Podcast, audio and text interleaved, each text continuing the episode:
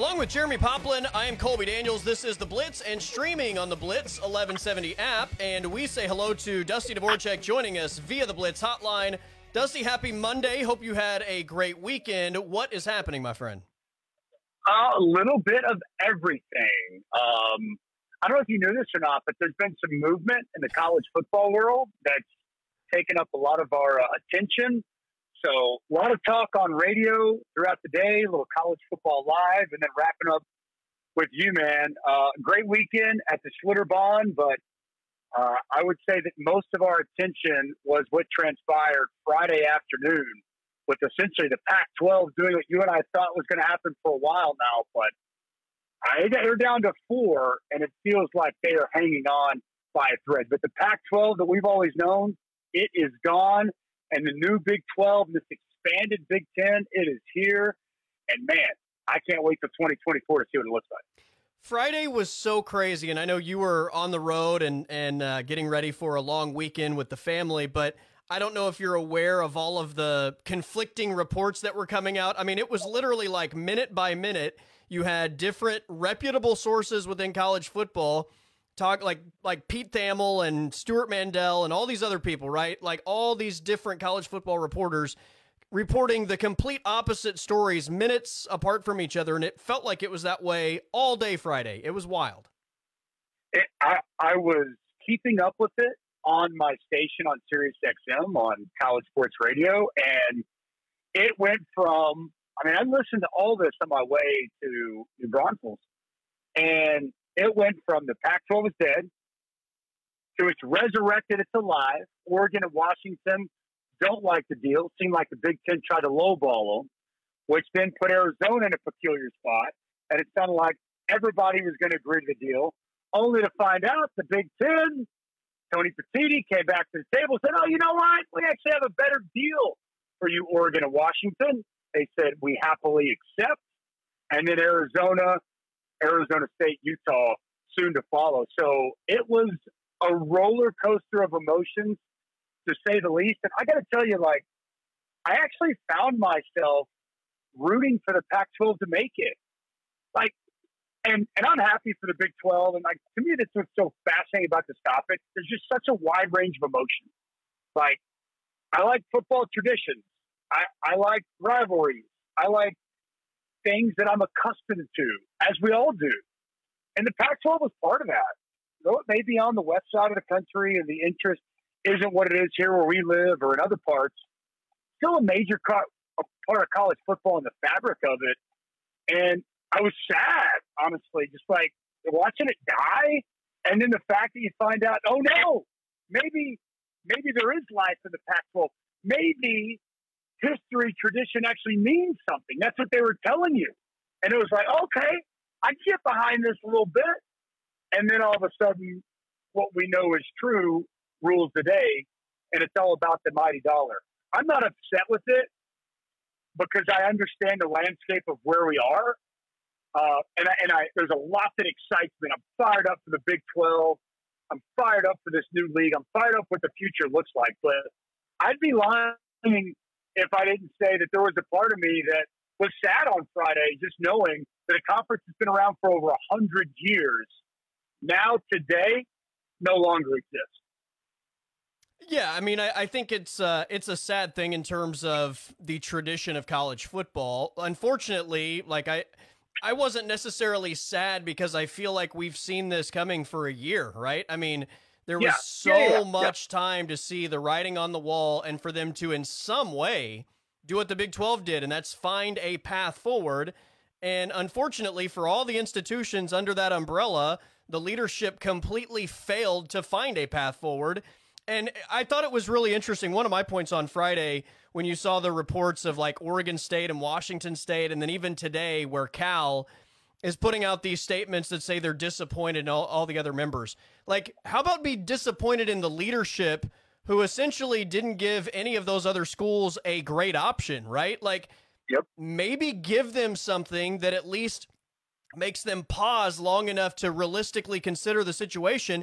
And look, if you believe some of the reports on Friday, a lot of them did pause to at least consider staying in the Pac 12 for a very bad deal. That's how much they wanted to stay together. If you were able to come up with something even slightly better, I, I think that maybe this thing stays together. So, what were those schools supposed to do? Just take a bad deal and risk uh, long term stability for the sake of, of staying in the conference under bad leadership? And I think the other part is who's to say that things don't get even worse under this leadership if you accept the deal, right? I, I agree with all counts. I don't. I think every school made the choice that they had to make, and I, I totally agree with you. But like I, I do feel for Oregon State, Washington State, Stanford, and Cal. Like I mean, no I doubt. For them. Um, that sucks. They it was it was a game of musical chairs, and they're you know they they lost their seat, Right, they're out, and so I, I can appreciate that aspect of it. I also think about those play like can you imagine being a player on on on Stanford or Washington State football team? Oregon State had a ten win season last year. Brutal. Jonathan Smith's trying to focus on getting this team ready. And essentially the college football world saying you're not good enough for anybody. Like that's gotta be an odd dynamic Yeah. that those programs are trying to work through, which is another part that I hate about all this is the timing. Like in the future, can we not do it right here on the on the doorstep of college football, please? Like February, February's a good month. Post Super Bowl, let's just get this out there and get it figured out. Yeah. But, but everything, everything you said, you're right. All those schools did what they had to do. If you're a president, if you're an athletic director, your job, you are charged with making sure that your athletic department, that your institution is on stable footing and there is a pathway to future success. I mean, that is your job. And if that's not what you're looking out for, somebody else needs to be in that seat. So those schools did what they should have done. And I totally agree. I, I, I do blame George Kliavkoff. Like, I, I understand Larry Scott. If we're making a pie chart, maybe I give him a bigger piece of the pie. He screwed this thing up a long time ago. But George Kliavkoff, at least for now, maybe this was all bound to happen at some point. When I go back to the deal that was on the table a year ago, prior to the Big 12 eking their deal with Fox and ESPN, and there was almost an exact deal on the table that they could have taken. And not understanding your value, not understanding that if you take your product to market, there is no market, there is no better deal. His inability to recognize that cost his league. And then on top of that, his unwillingness to be honest with those schools and let them know, yeah, we don't have a great deal. Like him continuing to lie and lie. Oh, just two weeks. Wait till you see what's coming in two weeks. Two weeks gets here. Oh, but there more people keep showing up. The deal's getting better. And then eventually it got to a place where it was like, show us the dang deal. And when he did, he had been bluffing and lying the whole time because there was no good deal. There was no better deal. You and I talked about a lot. He kept acting like, oh, it's amazing. With time, this thing keeps getting better. And it did. And the reality is, George Kliavkoff's ineffectiveness as a leader to assess his leagues and his university's value out there, and then the unwillingness to be honest with those schools and being transparent what was really out there ultimately killed this thing last Friday. And I don't know what the Pac 4 becomes. Do they merge with the Mountain West? Do they try to grab a few? Do they grab two from American? I'm pretty convinced that George Kliavkoff will not be the commissioner leading whatever that iteration of this previously, the league previously known as the Pac 12. I don't think he's the man that's going to be leading them forward. I almost think you like have to hit the reset button and almost rebrand, right? Can you even call it the Pac-12? Like, I, I think given what that brand represents right now, I mean, it's it kind of feels like it's a pile of rubble and burning ash.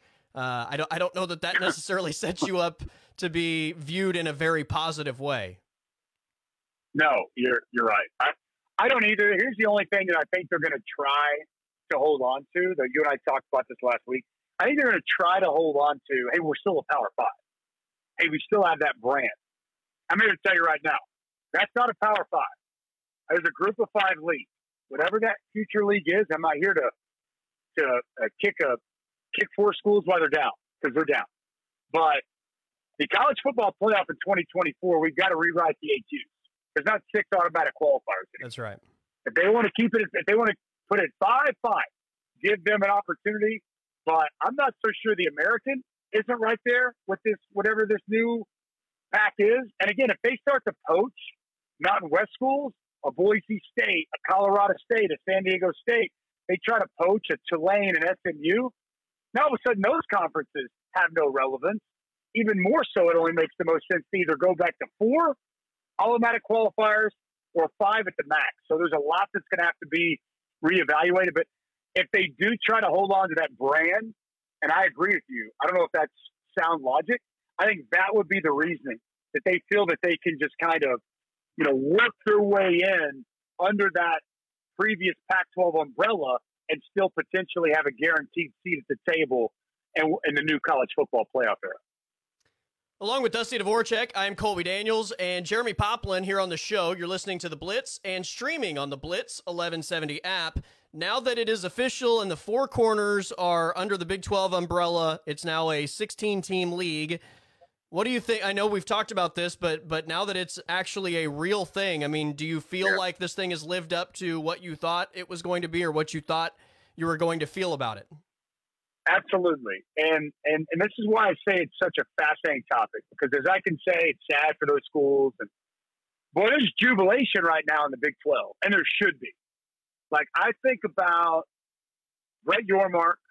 I didn't think about Bob Bowlesby. I think about the eight schools that stayed together, that stayed unified, Colby. When everybody told them, you're done. Your fate is what the Pac 12 dealt with Friday. That's what's going to happen to you, eight schools you better find a landing spot or you better make a deal because you're not going to exist much longer. And you know what they did? They stayed together, man. They stayed together.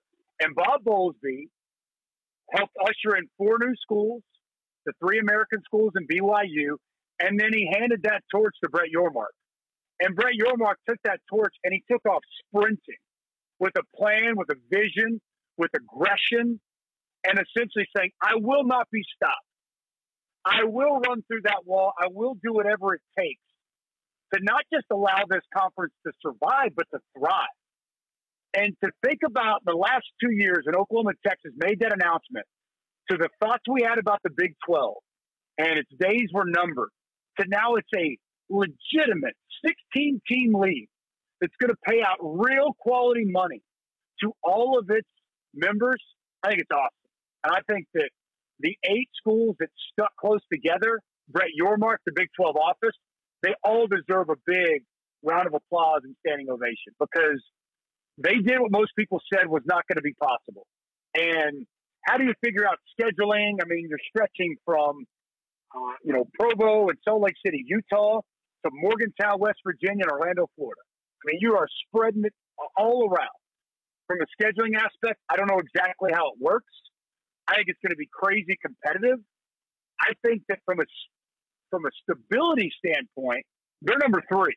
I'd still put the ACC ahead because you've got Florida State, Clemson that have won national championships, three between the two schools in this college football playoff era. But I think it's a more competitive league, top to bottom. I think it's going to be an unbelievably compelling league, and I can't wait to see what it looks like. So I, I just think it's an awesome day for the Big 12. And just two years ago, we were counting the days. Now, I think the real question is is there going to be a legit Big Three? And the ACC, maybe not that third conference outside of the SEC and Big Ten, but is that the Big 12? That's the conversation now surrounding this league. I just think it's awesome. It's crazy how maybe the rivalry is going to shift from the Big 12 versus the Pac 12 to the Big 12 versus the ACC and everything they're yep. dealing with because we talked about it last week. Florida State essentially gave them an or else type scenario like, you need to figure something out or else we're going to look to, to buy out of our situation and, and make a move. And then the news this afternoon, where apparently the ACC is uh, in discussions with potentially adding Cal and Stanford which is is mind blowing, right? And and part of this, I think, is being uh, given the green light by some of the schools in the ACC because this potentially, if you add two new members, gives you the opportunity to uh, break the grant of rights. Correct? So. Uh, Correct. What, what a what a wild turn of events in the ACC as well. It is, and that's why I did not think that Jim Phillips of the ACC. I didn't think he'd allow actual expansion because of what you just said. Because of understanding by expanding, you may you may stretch your footprint, but you might also cut off the head of the snake.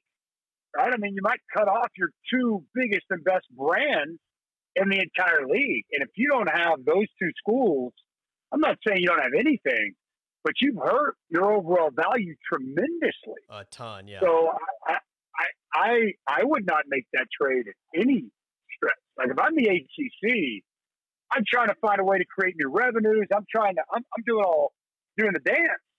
But one thing that I am not necessarily entertaining is opening the door for an exit from potentially some of my biggest and best brands as a conference. Like the one thing you have is that grant of rights locking everyone in for the next 13 years. So I think Jim Phillips is a smart guy.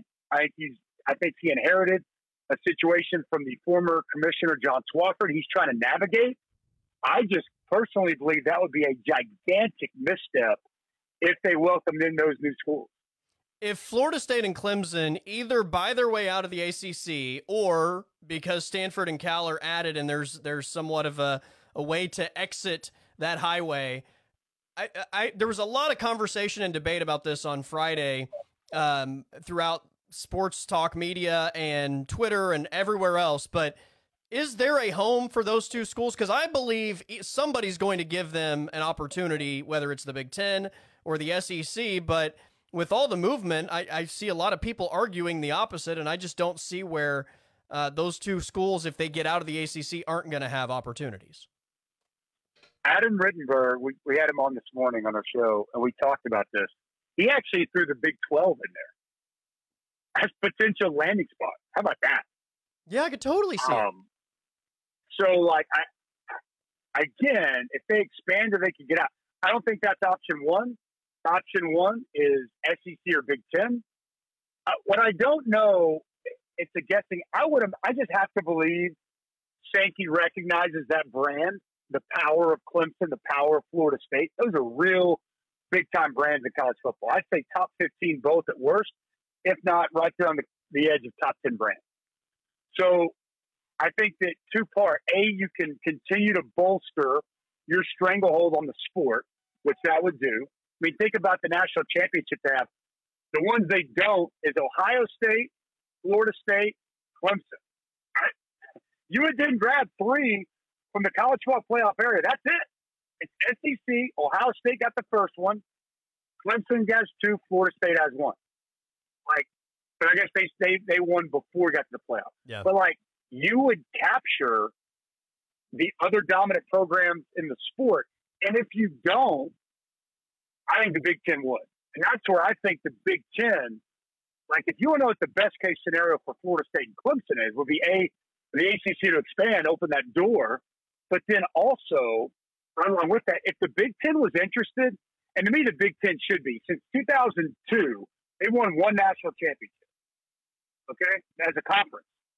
Those two schools have won three. So you would really elevate your brand, your championship, if you welcome them in, and then maybe you would start to rival the SEC. And I think that would also make right. those two schools more appealing to Sankey and to the SEC if they were sought after and if they were wanted. Bingo. So I, I think that's the that's the best case scenario for those two schools. And ultimately, I think they would settle in the SEC. But what they want, I think what they need is they need interest in the Big Ten. Because if they don't get interest in the Big Ten, I don't know if that makes Greg Sankey feel that he has to move right. and has to make a run at it. Totally agree. When people say the SEC doesn't need Florida State and Clemson, I don't dispute that. But – this is also about power within the sport, and you don't want to start to lose your leverage by the Big Ten adding two more giant brands on top of everything else they've added. I, I think just in terms of keeping the Big Twelve from adding them, the SEC would want them. So, yeah, uh, what a what a wild wild couple weeks it's been, and it's certainly not over. And and maybe within the next couple days we have even more uh, college football landscape shattering news. Dusty, always good to catch up, man. Glad you had a great weekend with the fam, and we'll do it again on Wednesday. Hey, who knows what could happen between now and then? So look forward to talking to you, buddy. That's right. That is Dusty Dvoracek. I am Colby Daniels along with Jeremy Poplin, and you're listening to The Blitz and streaming on the Blitz 1170 app. This Blitz podcast is brought to you by Bravado Wireless, available online at bravadowireless.com. Thank you for listening to this exclusive Blitz 1170 podcast from Bravado Wireless.